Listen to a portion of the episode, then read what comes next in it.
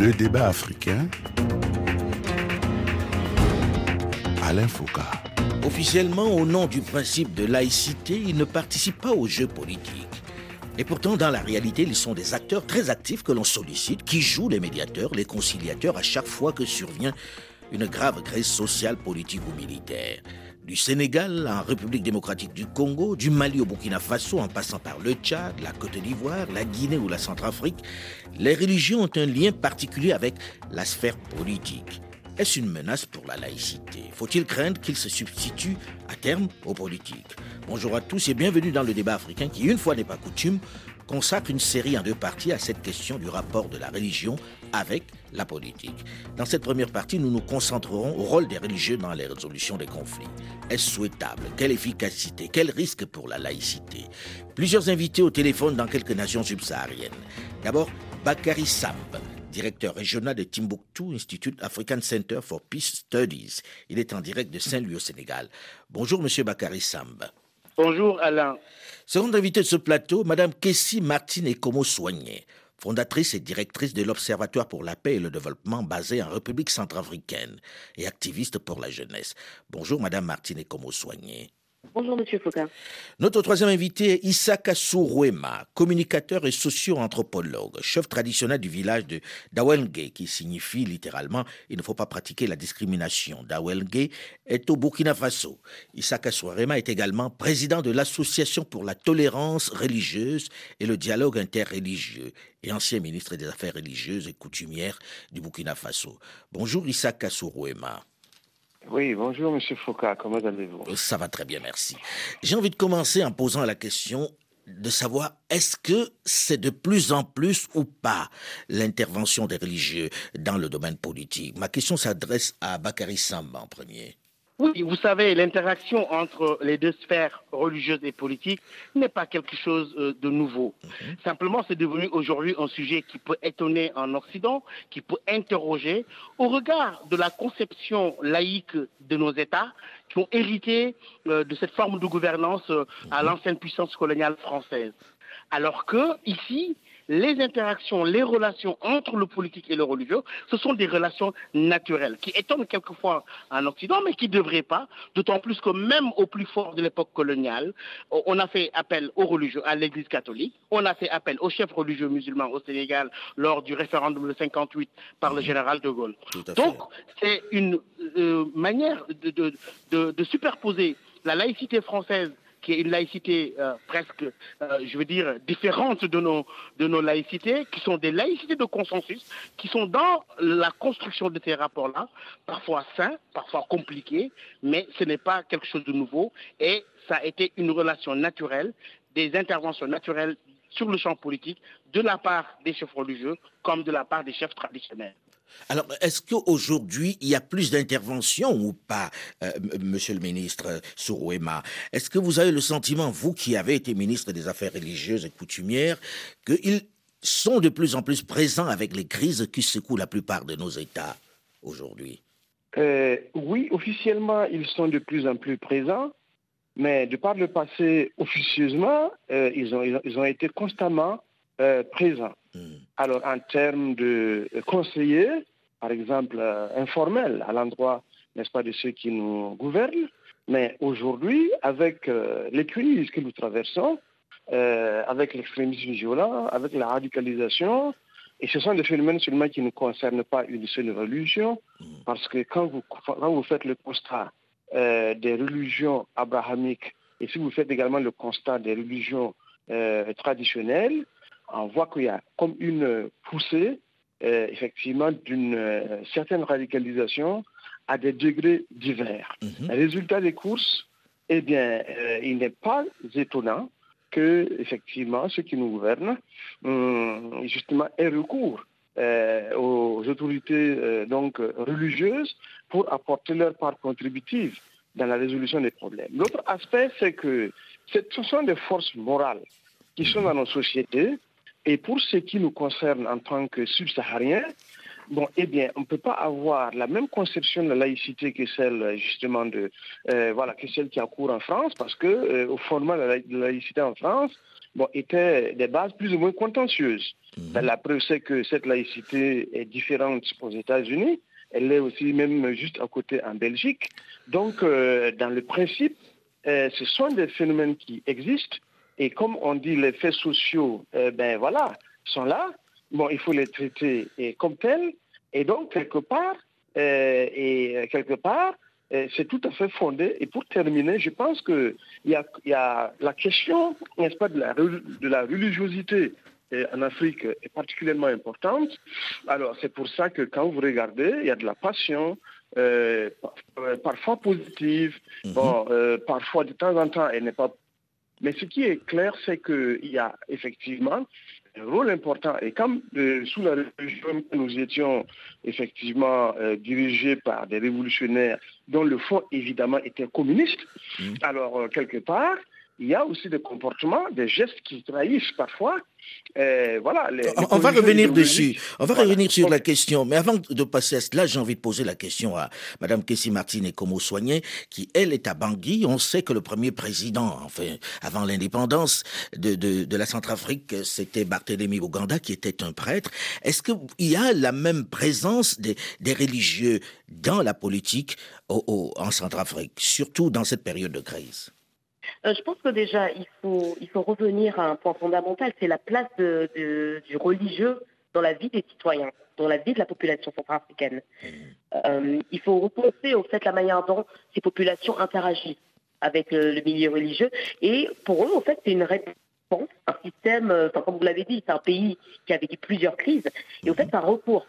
La religion a remplacé au fait de cette... Enfin, comment dire, ce recours au fait que la population est censée retrouver chez le politique. Et donc, c'est un refuge, en fait, pour cette population-là. C'est-à-dire que c'est un peu le fait qu'on a perdu confiance aux politiques, alors on se retourne vers les religieux, c'est bien ça ? Exactement, parce que chaque année, en fait, tous les 10 ans, excusez-moi, il y a des crises, hein, en République centrafricaine. La Centrafrique est coutumière des crises, hein. Elle ne vit que les crises depuis les indépendances.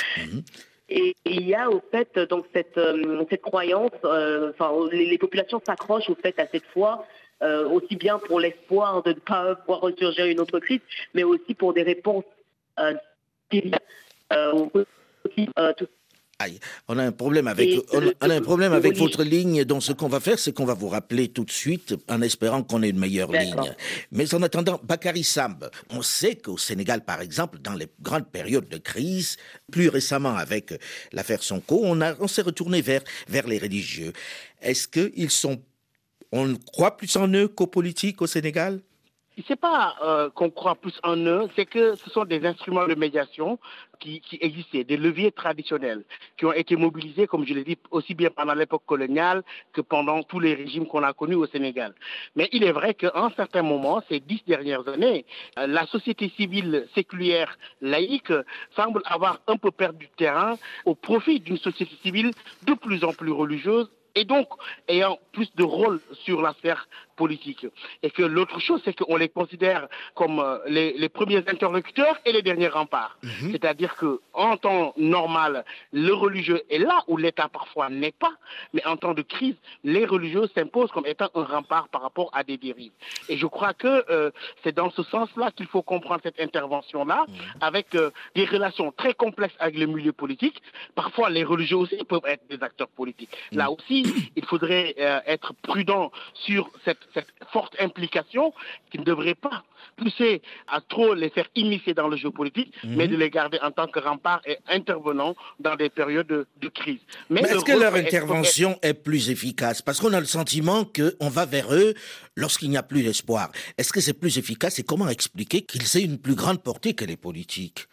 Oui, mais c'est Marx qui disait que la religion est l'âme d'un monde sans cœur et l'esprit de situation dépourvue d'esprit. Et je crois que dans des sociétés éminemment religieuses comme les sociétés sénégalaises, ils ont, ces religieux, le monopole de la parole sacrée écoutée. Et cela pèse lourd face à des politiques qui ont perdu leur légitimité au niveau de la population, que ce soit aussi bien du pouvoir que de l'opposition. À un moment, quand il faudra avoir un arbitrage dans des sociétés où les institutions ne sont pas comprise par la population, les gens font appel à des mécanismes beaucoup plus traditionnels, religieux, pour cela. C'est pour ça qu'il y avait cette conférence de UNOAS à Dakar, à laquelle Sourema avait participé, pour qu'on donne la dignité de solution à nos stratégies endogènes dans le mode de règlement des conflits en Afrique. Et cela va de plus en plus prendre de l'ampleur. La CEDEAO s'y met, d'autres organisations s'y mettent. Cela veut dire que là, on a trouvé un levier, on a trouvé un instrument traditionnel qu'on pourrait revitaliser pour donner une touche beaucoup plus africaine. Mais lorsque l'on regarde l'environnement, on a vu la multiplication des confessions, on a des catholiques, on a des églises éclairées, des églises, comment on dit, des églises nouvelles qui sont arrivées. Comment on fait pour savoir laquelle des confessions doit participer aux négociations, ou bien on met tout le monde ensemble, Issaka Sourema? Oui, pour le cas du Burkina, en effet, il faut d'abord faire observer que la religion, par principe, est connecteur. Donc, elle n'est pas censée être diviseur. Donc, si par principe elle est connecteur, pratiquement, d'une manière générale, que vous soyez, quelle que soit la religion à laquelle vous appartenez, quand vous voyez un responsable religieux, en tout cas au Burkina, eh bien, quel qu'il soit, vous lui devez respect et considération. Oui, mais dans le même temps, les extrémistes sont aussi parmi les religieux. Oui, absolument, mais j'en arrive. C'est pourquoi je dis par principe. Mm-hmm. Donc, le principe est une chose et la réalité est une autre chose. Mm-hmm. Voilà. Donc, pour ce qui concerne, par exemple, ces éléments, bon, le fait étant que donc, la religion étant par principe connecteur, eh bien, est au-dessus, n'est-ce pas, des considérations partisanes, ce qui n'est pas le cas, par exemple, dans les États de droit démocratiques et libéraux dans lesquels nous sommes, qui sont, donc, la politique est partisane, elle divise, et la politique propose essentiellement du pain et de l'eau. Or, en fait, l'être humain ne vit pas que de pain, l'être humain ne vit pas que d'eau, il vit aussi de foi, il vit aussi de convictions morales, et c'est justement ces éléments-là que les religieux incarnent. Et quand je dis incarner, il faut faire la différence entre l'institution religieuse et les personnes qui les incarnent. Parfois, mais quelquefois c'est confondu hein, avec les nombreux prophètes qui se multiplient sur le continent. Oui, mais en fait, oui, d'accord, parfois c'est confondu, mais il faut se dire que les gens ont du respect d'une manière générale pour l'institution religieuse. Là, les personnes qui les incarnent, en fonction, n'est-ce pas, de leurs inconduites, en fonction de leur comportement, ces personnes peuvent ne pas avoir de la crédibilité. N'empêche que quand elles prennent la parole, par principe, comme elles incarnent l'institution, elles représentent l'institution, les gens écoutent, mais quittent maintenant après avoir écouté, mais de se faire leur propre religion. Sinon, par principe, mais c'est comme ça que ça se passe. Et au niveau, en fait, du Burkina, tout le monde, il y a des fêtières religieuses, il y a par exemple la FEME, la Fédération des églises de mission évangélique, il y a la Confédération, du moins la Confédération des églises, et la conférence la conférence épiscopale, donc Burkina-Niger, la CEBN, et puis il y a la FAIB, la Fédération des associations islamiques de Burkina, et enfin, donc le Conseil supérieur de la chefferie traditionnelle et coutumière. Ce sont ces quatre fêtières-là essentiellement. Oui, mais est-ce que ça fait... Avant de revenir, et puis je vais revenir là-dessus parce qu'il faut qu'on fasse le tour, est-ce qu'on arrive à faire l'unanimité entre ces confessions qui sont souvent divisés, qui ne sont pas souvent d'accord, Kessy Martine Ekomo-Soignet? Comment ça se passe en Centrafrique? Qui a droit au chapitre et qui sollicite-t-on? Généralement, en République centrafricaine, la dynamique est vraiment de pouvoir fédérer au fait les religions les plus, on va dire, visibles. Sur le terrain. Donc on retrouve bien sûr les catholiques, on retrouve aussi les musulmans, et on retrouve principalement aussi les baptistes. Parce que les baptistes ont cette capacité au fait d'être visibles partout sur le territoire. Ils ont partout dans les régions du pays, et donc ils ont cette voix. Et on peut le voir, par exemple, dans le Forum de Bangui. Dès le Forum de Bangui, il est important de pouvoir avoir ces acteurs religieux qui puissent au fait se positionner et parler au fait pour leur... religion, dans une certaine mesure. Mais lorsque vous les avez cités, ceux que vous avez cités, on ne trouve pas des religions africaines là-dedans. Hein. On trouve des grandes religions, mais on a le sentiment que dans cette aventure, les religions africaines, les religions locales ont disparu, et ou plutôt sont oubliées. Dans une certaine mesure, en République centrafricaine, on retrouve, il y a énormément de religions, hein. qui sont là. Mais au fait, on va dire, en tout cas dans le cadre du lien entre les religions et la politique, au fait, on a donné une place plus importante, bien évidemment, au fait, aux trois religions dont je viens de vous parler. Parce qu'au fait, les autres religions, comme vous appelez africaines, ne sont pas assez visibles. Et généralement, on a choisi de ne pas les voir parce que tous les pratiquent. Surtout qu'ils le vivent, c'est assez caché, dans une certaine mesure, parce que c'est considéré, c'est très mal vu, déjà, il faut le reconnaître, dans une certaine mesure, parce que c'est de l'animisme. Ça c'est dans l'environnement un peu centrafricain, parce que dans la plupart des autres pays, on voit le développement de ces religions-là, de ces religions africaines, qui reviennent au devant de la scène, non, Bakary Samb? Oui, ces religions ont leur rôle, mais suite à une forme de radicalisation, aussi bien de l'islam que du christianisme, qui exclut les religiosités africaines, considérées comme des innovations blâmables. Ceci est le problème en Afrique, où il y a un certain complexe développé par rapport aux religions importées, que sont l'islam et le christianisme, qui, pour être véritablement musulman ou chrétien, il faut se départir de sa culture africaine. C'est ça le salafisme, c'est la religion sans la culture. Mais là où je veux en venir, c'est que les religieux peuvent être parfois des solutions, mais parfois aussi, les religieux peuvent faire partie du problème, dans le sens où, dans beaucoup de pays, certaines avancées sur le plan social, les droits des femmes, les conquêtes démocratiques, etc., et d'autres droits, on voit les religieux s'y opposer catégoriquement. Je pense qu'en ce moment-là, le rôle ambivalent aussi doit être souligné. On peut s'en servir comme des leviers essentiels pour gérer des conflits, régler des problèmes, mais donner leur place aux chefs traditionnels, les Ourondia dans le centre du Mali, quand on va chez les Zarma, quand on voit l'intervention de certains chefs traditionnels à Kolofota, que vous soyez à Kousseri ou dans les bassins de la Tchad, je pense qu'une forme de religiosité tendant vers une radicalité nous éloigne des ressorts culturels traditionnels qui étaient là, qui étaient préexistants à ces religions et qu'on met en avance de plus en plus ces religions dites non monothéistes, alors qu'elles n'ont pas le monopole du monothéisme. Les terres du Sénégal et les Diola étaient bien monothéistes. Absolument.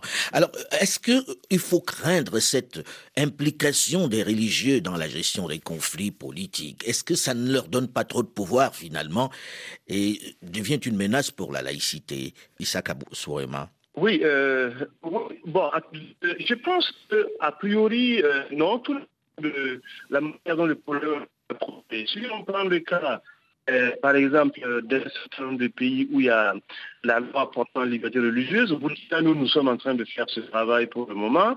Alors, ça devait en principe être adopté bientôt.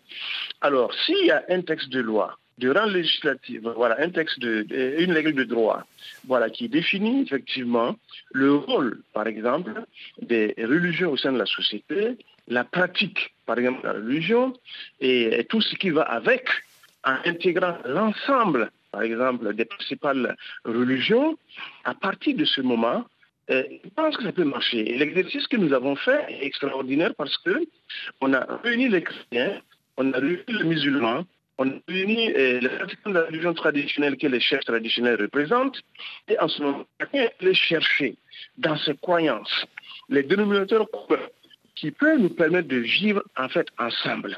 Ça veut dire que si vous prenez la Bible, vous prenez le Coran, vous prenez nos traditions, eh bien, voilà, on dit il faut peut-être trouver ces éléments-là et mettre sur la table et on regarde comment est-ce qu'on peut articuler cela et puis nous permettre de vivre ensemble. Ça, c'est fait. Et ce n'est même plus alors un livre saint, c'est devenu des saintes écritures, puisque en réalité chacun est allé chercher ce qui est saint dans sa religion pour venir en fait mettre en commun avec les autres de manière à ce que nous puissions faire ce travail. Donc si on peut faire ce travail en réalité, indépendamment des différences doctrinales au sein des différentes religions et indépendamment des différences au sein des différentes confessions religieuses, entre les différentes confessions religieuses, cela signifie qu'en réalité, peu qu'on fasse preuve de bonne volonté, peut arriver à utiliser la religion. Mais faire preuve de bonne volonté, ça fait aussi que peut-être qu'il faut réfléchir au modèle de laïcité sur le continent, peut-être qu'il faut réfléchir également à la manière de gérer les conflits. On en parle dans la seconde partie du débat africain dans une dizaine de minutes, juste après une nouvelle édition du journal sur Radio France Internationale. Restez à l'écoute et on se retrouve très vite.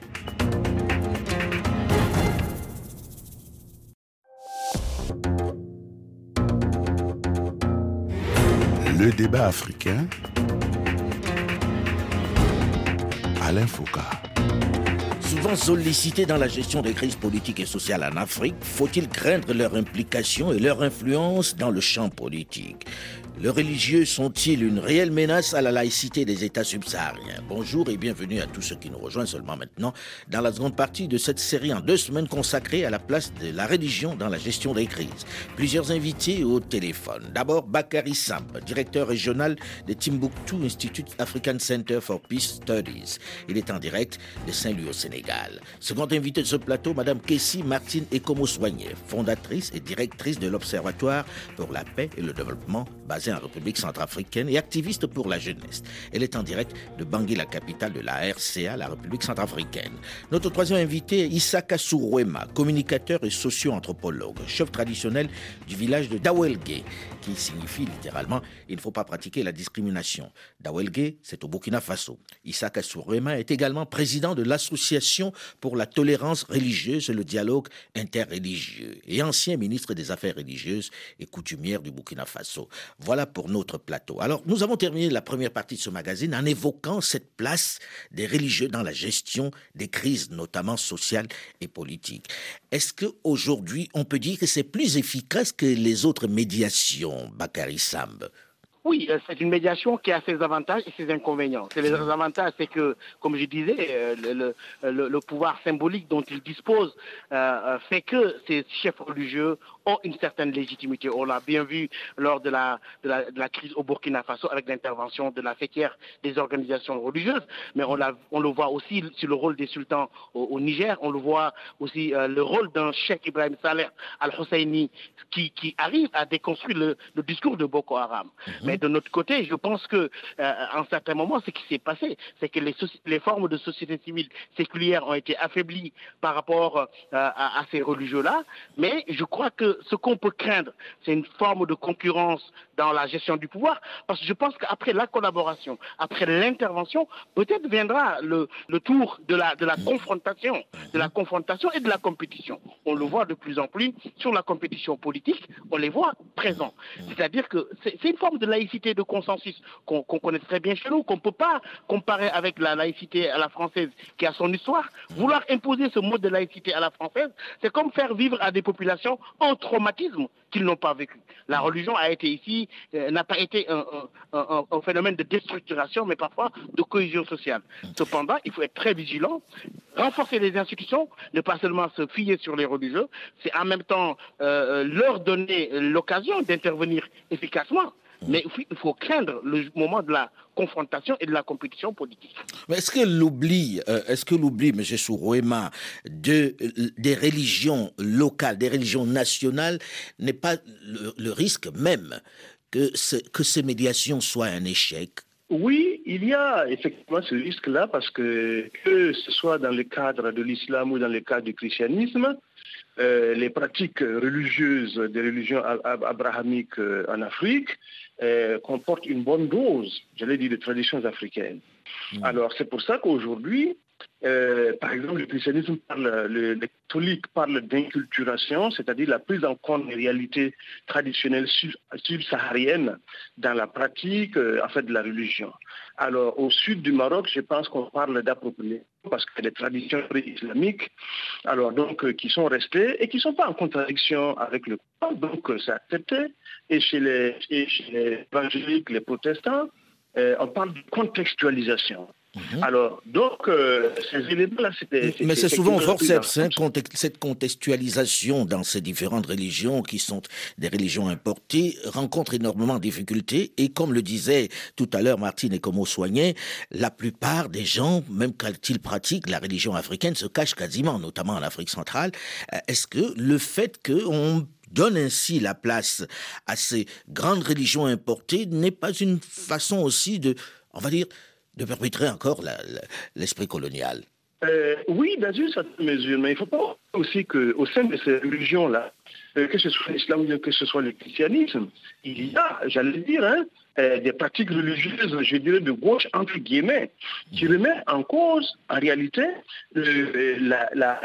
certaines pratiques ou certaines traditions islamiques ou certaines traditions, par exemple, chrétiennes, Alors, et donc, il y a bien des phénomènes, par exemple, sociétaux. Et si vous regardez, dedans, les gens veulent donner un contenu subsaharien authentique. Et donc, et parfois, en relation avec l'Occident ou en relation avec le monde musulman, c'est pas toujours. En réalité, les gens ne parlent pas toujours le même langage. Maintenant, pour ce qui concerne les religions traditionnelles africaines, que les gens qualifient d'animisme, etc., c'est un concept forgé par l'ethnologie coloniale pour appliquer à nos religions, ce qui est totalement faux.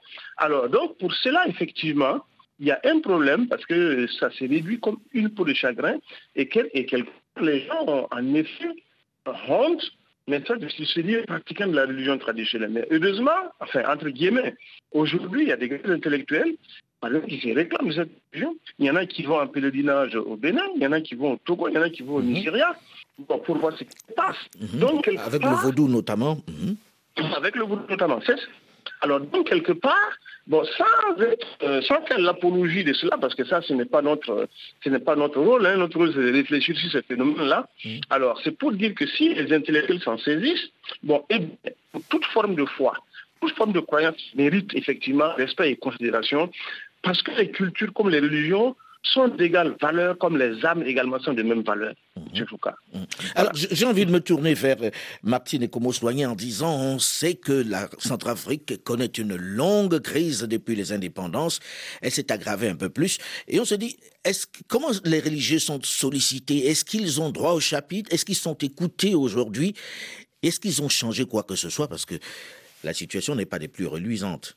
Effectivement, mais il y a une réalité qui est là. Au moment où la crise a démarré en 2013, on avait besoin des religieux à ce moment-là, parce que la lecture de la crise est effectivement basée au fait sur l'aspect religieux, tout simplement. C'est pour ça qu'on a mis en place au fait ce groupe de 3 leaders religieux et protestants qui ont porté les messages auprès des populations et ramener une dynamique de cohésion sociale au niveau des communautés.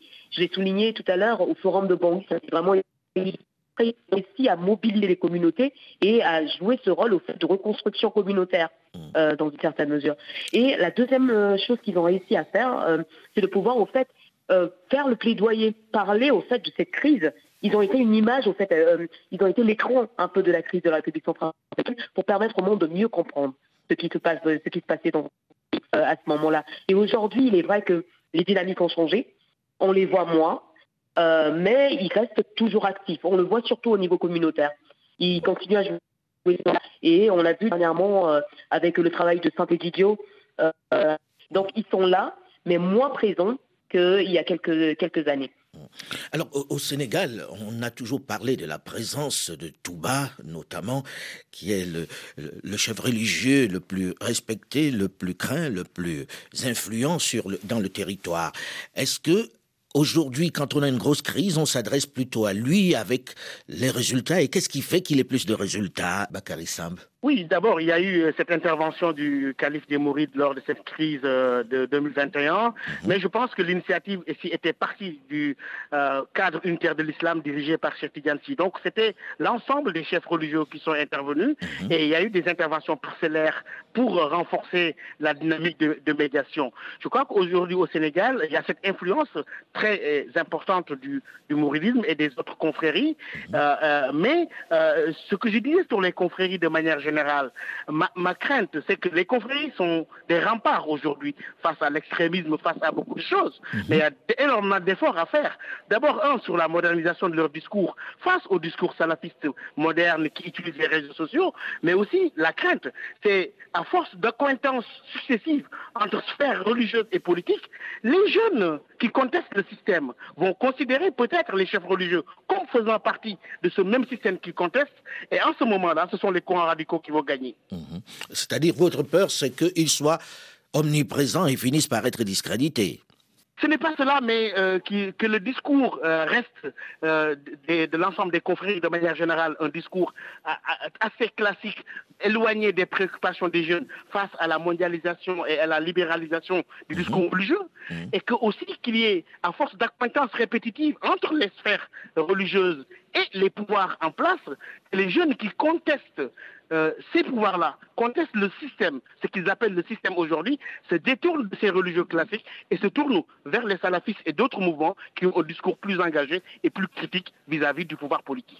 Est-ce que la réflexion est la même, Issaka Sourema, au Burkina Faso? Oui, je partage l'avis justement de mon ami Sam, parce que effectivement, il y a deux niveaux. Le premier niveau, c'est en effet les rapports que les religieux entretiennent, par exemple, avec les détenteurs de pouvoir, voilà, politique essentiellement. Là, il y a d'abord les interventions, par exemple, officielles. Bon, quelque part, naturellement, l'opinion publique ou la jeunesse, par exemple, peut parfois ne pas se reconnaître dans le type de relations tissées avec les gouvernants et donc peut céder aux sirènes, n'est-ce pas, des groupes extrémistes et des groupes à tendance radicalisante. Le deuxième élément, la deuxième échelle, c'est qu'en effet, étant des humains et pratiquant un islam, bon, qui est un islam naturellement, mais qui est légèrement différent de ce qui est enseigné aujourd'hui ou de ce qui est propagé aujourd'hui, si sur le plan moral, sur le plan comportemental, sur le plan de l'incarnation des valeurs, il n'y a pas un minimum d'adéquation entre ce que les responsables religieux disent et ce qu'ils font, évidemment, encore une fois, ça ouvre les portes, mais justement à ceux qui pensent qu'aujourd'hui, il faut un autre système, alors fondé sur le religieux, et qu'aujourd'hui, ces gens n'ont plus la légitimité, sont plus légitimes pour, par exemple, défendre les religions. Et il y en a partout, c'est seulement en islam, hein. Alors, c'est à des degrés divers, mais il y en a partout. Justement, lorsque l'on écoute la plupart des gens qui disent « si finalement », ce sont les religieux qui résolvent certaines crises. Pourquoi ne pas leur donner aussi de la place dans le pouvoir politique? Que reproche-t-on finalement à la charia, Bakary Samb? Non, ce n'est pas un reproche à la charia dans son entendement traduit en Occident comme le fait de couper les mains, etc. Je pense que c'est beaucoup plus complexe que cela. Mais je pense qu'en Afrique, la laïcité n'a pas été une invention, je veux dire, dans le sens d'une non-discrimination pour des motifs religieux, n'a pas été une invention coloniale. Il y a eu un substrat laïque dans la manière de gérer le pouvoir entre le damel du Cayor qui devait avoir ses limites et le sérigne qui devait enseigner le Coran, qui devait lui... Donc les sphères étaient bien distinctes. Et qu'il y avait interconnexion, il y avait interaction. Aujourd'hui, maintenant, ce n'est pas, je crois que ce qu'on appelle aujourd'hui la charia, etc., c'est une forme d'arabisation des mœurs par l'importation de normes culturelles canonisées dans le monde arabe et qui nous ont été transmises comme faisant partie du message religieux. Ce qu'on appelle le fiqh, etc., sur lesquels les intellectuels africains, les islamologues africains et sénégalais n'ont pas fait le travail substantiel. C'est-à-dire que dans le corpus qu'on considère comme étant la charia aujourd'hui, il y a une bonne dose de tradition arabo-maghrébine, notamment dans le malikisme, et que la réflexion sur nos mœurs, sur l'évolution de nos sociétés, hélas, n'est pas faite par les intellectuels et les islamologues et théologiens africains. On est dans une forme de mimétisme culturel sous forme d'islamisation et d'arabisation des mœurs. Mais aujourd'hui, est-ce que c'est souhaitable que... Est-ce qu'on peut envisager, j'allais dire, que demain, les religieux soient directement impliqués dans la politique sans que cela ne perturbe le fonctionnement de la société, de nos pays ? Oui, les religieux sont impliqués dans la gestion du pouvoir. Des religieux sont ambassadeurs, des religieux sont ministres, des religieux sont députés à l'Assemblée nationale. Mais la leçon qui est très intéressante sur le cas du Sénégal, c'est qu'à chaque fois que ces religieux se sont présentés sous la bannière politique, mais en utilisant le religieux, cela n'a pas fonctionné. Les Sénégalais font la différence et que c'est seulement en s'insérant dans le jeu politique, laïque, sécularisé, qu'ils arrivent à des postes de pouvoir, qu'ils arrivent à intégrer ces sphères. C'est une leçon très très intéressante sur la maturité de cette population qui fait bien le distinguo entre ce qui relève de leur dogmes et de leurs croyances, que ce qui relève de la politique et de la sphère politique qui est du domaine de la société de manière générale. Issaka Sourema, on a perdu Kessy Martine Ekomo-Soignet. La connexion avec la Centrafrique est particulièrement difficile aujourd'hui. Issaka Sourema, aujourd'hui, est-ce qu'on peut envisager de donner le rôle de médiateur entièrement aux religieux pour reconquérir le reste du territoire qui est perdu, puisque le Burkina Faso aujourd'hui, l'État du Burkina ne contrôle qu'une infime partie du territoire. Est-ce que c'est envisageable, ça ? Oui, entièrement religieux, je ne pense pas. C'est vrai qu'aujourd'hui, officiellement, on ne contrôle pas. Il y a 40% du territoire qu'on ne contrôle pas. 40% qu'on ne contrôle pas, alors, officiellement. Alors, mais confier cela entièrement aux religieux, bon, je ne pense pas que ce serait pertinent. Il faut également, parce que les religieux ne sont pas la religion. Les religieux ne sont pas la foi. Alors, les religieux sont des humains comme nous. Alors, et les religieux d'une manière générale, tout comme les pouvoirs politiques, tout comme les chefs traditionnels, les groupes de chefs traditionnels, c'est vrai qu'ils défendent l'intérêt général. Et puis on a tendance à plus croire en eux qu'aux politiques, qui pour la plupart ont échoué. Donc aujourd'hui, est-ce qu'ils ne sont pas les meilleurs interlocuteurs finalement ? Ils font partie des meilleurs interlocuteurs, mais ils ne sont pas les seuls interlocuteurs. Parce que dans la société civile qui n'est pas religieuse, vous allez trouver des personnes qui sont tout à fait crédibles, auprès des chefs traditionnels également, parce qu'il y a un distinguo naturellement entre la chefferie traditionnelle et puis donc les religions, les leaders religieux. Donc on peut trouver aussi des personnes crédibles sur ce terrain. Et même du point de vue, là, dans le secteur privé, il y a des gens ici qui bénéficient d'une respectabilité indiscutable. Donc, et en ce moment, on ne s'enferme pas, parce que s'enfermer uniquement dans le religieux peut contribuer à remettre en cause les bases fondamentales de la laïcité de l'État, pas à la française, bien sûr, ce que nous avons trouvé comme consensus, ce que nous avons trouvé comme compromis, ça peut remettre en cause cela. Et ensuite, vous savez qu'au sein des religieux, il y a des différences. Alors, et ceux qui peuvent opiner de façon permanente, de façon pertinente, bon, pour que ces différences ne dégénèrent pas en différends et en conflits, c'est ceux qui n'appartiennent à aucune religion. Je veux dire, le secteur privé, la secteur traditionnelle, qui ne représentent pas une religion. Et vous savez également qu'à l'intérieur des différentes religions, il y a des différences doctrinales. Et parfois, ces différences doctrinales même causent beaucoup plus de dégâts que les différences, par exemple, entre les confessions religieuses. Donc, de ce point de vue, il faut élargir le cercle, alors de manière à ce que ce soit suffisamment représentatif, n'est-ce pas, des différentes catégories sociales. Sociales, absolument. Alors, je reviens à Bakary Samb. Aujourd'hui, est-ce que cette confiance que l'on accorde aux religieux par rapport aux politiques n'est pas un coup, n'est pas une remise en cause même du modèle démocratique ? Absolument, il y a un désenchantement par rapport à ce modèle démocratique qui nous a été vendu pendant une période. Après, on a imposé les politiques d'ajustement structurel en affaiblissant les États. C'est-à-dire que quand le politique s'affaiblit, quand le politique perd de sa légitimité, c'est le religieux qui, justement, qui prend la place. Prend cette place très, très importante. Et aujourd'hui, on s'en rend compte, c'est... chefs religieux traditionnels sont devenus des acteurs incontournables. Lors de la conférence de UNOAS à Dakar en décembre 2021, où il y avait l'imam Diko, les délégués du Moronaba, comme Sourema, et d'autres chefs religieux de la région, on s'est rendu compte que désormais, il faudrait les inclure dans la résolution des crises. Mais pourtant, ce ne sont pas des élus, et on les préfère aux élus. Mais le rôle de l'émir de Djibo, par exemple, au Burkina Faso, il est irremplaçable. Dans la crise actuelle, où on voit qu'on parle beaucoup plus de la guerre contre le terrorisme, etc. Mais ce qu'on oublie, ce sont tous ces conflits intercommunautaires qui couvrent aujourd'hui au Burkina Faso. On a vu les massacres de Solan, de Yurgou Foulbé, on a vu ce qui s'est passé au centre du Mali. Et cette question intercommunautaire ethnique qui rampe, qu'on voit au nord du Bénin, au nord du Togo, au Burkina. Aujourd'hui, ce sont les chefs traditionnels qui, à mon avis, devraient être impliqués dans la résolution de ce conflit qui, à mon avis, est beaucoup plus grave est fondamentale que la crise seulement basée sur la question du terrorisme. Ça doit interpeller sur le modèle démocratique et ça doit interpeller sur la manière de concevoir la gouvernance en Afrique en général, avec la place des religieux, bien sûr. Merci en tout cas, monsieur et madame, d'avoir accepté de participer à ce magazine. La suite de notre série, dimanche prochain, consacrée justement à la religion et la politique. La réalisation de ce magazine était assurée aujourd'hui par Steven Helsley, Delvin Michaud, Olivier Raoul et Alain Fouca. Nous vous donnons quant à nous rendez-vous la semaine prochaine, même heure, même fréquence. Dans un instant, une nouvelle édition du journal sur Radio France Internationale. À très vite.